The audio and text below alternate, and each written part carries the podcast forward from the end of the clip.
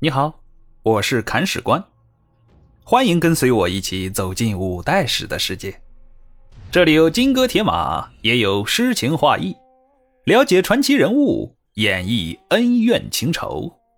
这里有你不知道的，更有你想知道的。精彩内容，我们继续。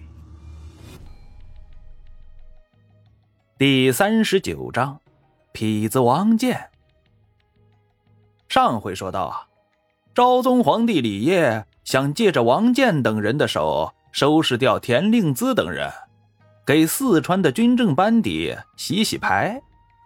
于是乎，宰相韦昭度就带着中央军的十万主力赶赴四川了，而东川的顾延朗、王建等地方武装负责协同作战，开始了对田令孜、陈敬轩等人的围殴。我们说，王建这次可以大展拳脚了呀！他再也不用像上次一样偷偷摸摸的攻打陈敬轩了，奉旨打人，肯定要扬眉吐气一些呀。所以说，这年头有朝廷出头，事情就好办多了。接下来，王建像开了挂一样，连战连捷。他先是在新繁击败了梅州刺史山行章的部队，俘虏了对方一万多人，紧接着又击败了陈敬轩派来的五万援军。陈敬轩大惊，又发兵七万增援山行章，而山行章现在是已经被打怕了呀。他现在虽然在兵力上远远超过王建，却不敢主动出击，因此。给了王建养精蓄锐的机会。双方在对峙了一百多天之后，王建突然发动袭击，再一次大败山行章。山行章这次也不逃了，直接破罐子破摔，投降了事。这样一来，王建长驱直入，又一次兵围成都，而这次围城的兵力已经达到了十五万。看到这里，大家也许会问：打仗的主力不是韦昭度率领的中央军吗？怎么上文一直在提王建？那韦昭度在干什么呢？嗨，韦昭度啊，他只是名义上的主帅，打仗的人呐，主要还是人家王建。中央军一开始是主力，但后来因为战力不足，渐渐成了替补和拉拉队。主要负责在旁边摇旗呐喊、打扫后勤而已。所以说啊，军队的素质很重要，主帅更重要。正所谓千军易得，一将难求。而大唐的朝廷也不是没有将帅，只是这些将帅打了几场胜仗之后，翅膀硬了，就去闹独立了。前文的李茂贞，这里的王建，都是这种货色。你让朝廷怎么办呢？所以说啊，问题的症结还是在制度上，制度上的漏洞是五夫乱政的根源呢。闲言少叙，现在的成都又被围了，眼看着胜利在望，大家还都是很开心的呀。但过了一段时间以后啊，大家都笑不出来了。还是那句老话。成都可不是那么好打的呀！韦昭度和王建两个人带兵围了三年，硬是没把这座城池给攻下来。从这里啊，我们可以得出两个结论：一方面，成都的城墙是真的牢靠啊，城内的粮食也确实很够吃；另一方面，王建这老小子在磨洋工，他趁着围城的机会啊。把西川的其他城池、部落全都给收服了，实力进一步壮大。现在的成都已经成了一座孤城啊！王建若有所思的望着宰相韦昭度，心想：这老小子怎么还不走啊？他如果不走，成都打下来就是他的呀！我这到头来不就白忙活一场了吗？皇帝陛下呀，你赶快把他给收走吧。而皇帝李业也确实没令王建失望，他下了一道诏书，召韦昭度回去。为什么这时候让人回去呢？因为三年的时间已经把李业的耐心耗光了。他本来是要立威的，结果这么长时间硬是没把成都打下来，这威就没法立了呀。而恰在此时，张俊要联合朱温打李克用，这个我们前文刚提到过。而李业认为那是一个新的立威的好时机。但是现在晋军的主力都在四川呢，所以赵韦昭度带兵回去参与围殴李克用的活动。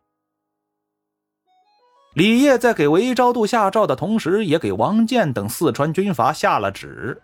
圣旨的意思很明白：成都不打了，你们这些人呐，从哪里来的就回哪里去，都给朕安分点啊！王建接到圣旨之后啊。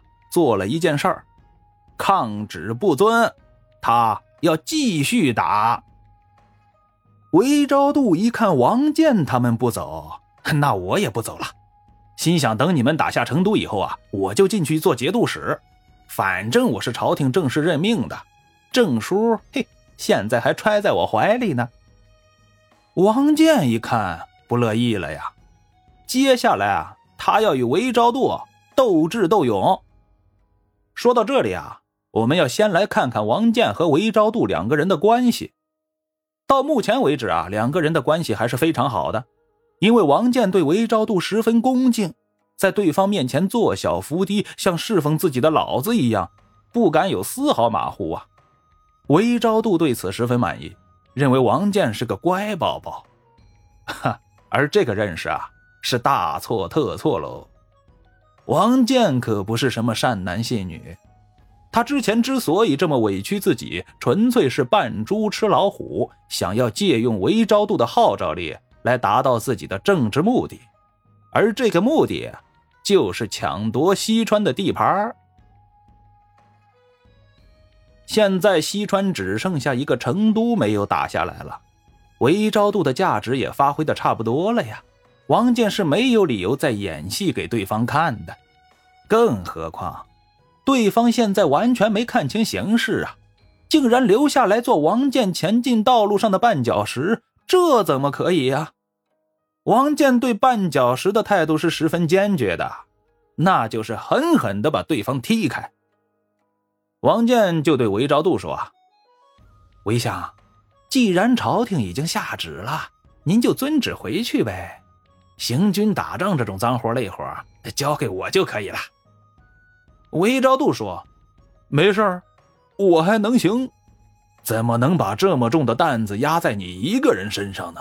我肯定要替你分担一下嘛。”王建说：“哎，其实真的不必，这里风吹日晒的，哪有朝廷里待着舒服啊？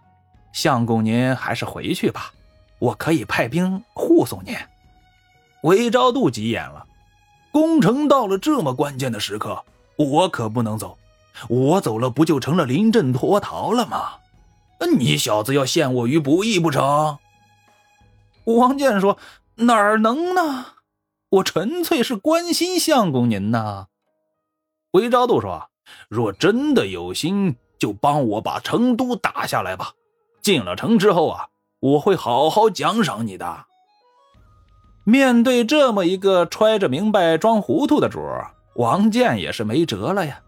和韦昭度比耍太极的功夫，他自己完全不占优势嘛。既然这样，那就只能来硬的了。接下来，王建开始向对方发动恐怖袭击，派人暗杀了韦昭度的亲兵。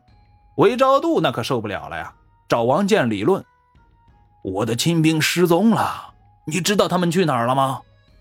死了。怎么死的？被我的人杀的呗。你好大的胆子啊！想要造反吗？那不好意思啊，不是我下的令。他们饿了，想要吃人肉，这我可管不了啊。说完呢，还用阴森的眼光不停的打量韦昭度。似乎在目测对方身上有多少肉可以吃。韦昭度被吓坏了呀，立刻把西川节度使的一整套证书丢给王建，当天就带上禁军往京师赶路，生怕走晚了会被王建给吃掉啊。王建接着跟韦昭度说了一句话：“哎呦喂，您老人家别走太快啊，我派人送送您嘞。”此话一出啊，韦昭度快马加鞭，走得更快了。而王建还真的派了一支军队跟着韦昭度，但是这可不是为了送行啊！这支军队到达剑门关之后就停了下来，安营扎寨，驻扎在了那里。剑门关，这是什么地方呢？这是中原地区通往四川的必经之路，守住了那里，也就扼断了中原与四川的通道。这样做的目的很明显呢。王建要雄踞四川，搞独立。接下来送走了韦昭度之后，王建继续围困成都，大有海可枯石可烂，不打下成都非好汉的劲头啊！城里面的人可受不了了呀！王建的干爹，也就是田令孜，在城头上喊话：“王八呀！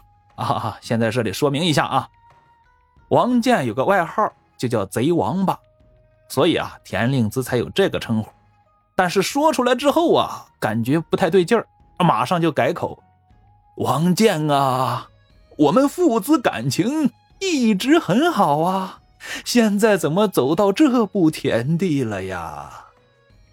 王建一听，嘿，这是要套交情投降了呀，立马顺杆往上爬，义父啊，我一直把你当亲爹来看待呀。但朝廷有旨，让我来讨伐叛逆，君命难违呀！您说我能怎么办呢？田令孜就说：“难道没有其他办法了吗？”办法嘛，还是有的。您老人家把城门打开，咱们什么都好商量，不是？这个不急呀。我们父子两个好久没见面了，晚上我到你大营里来找你叙叙旧呗。你让手下人长点眼睛，别把我这把老骨头射杀了就行啊。当晚呢，田令孜到大营来找王建，他不是空手来的，随身还带来了西川节度使的证书，哈，虽然是过期的。随后啊。两个人在大营里讨价还价，敲定了投降的一些细节问题，以及投降后的安置问题。而最后，两个人一直谈到了深夜，田令孜心满意足的回城了。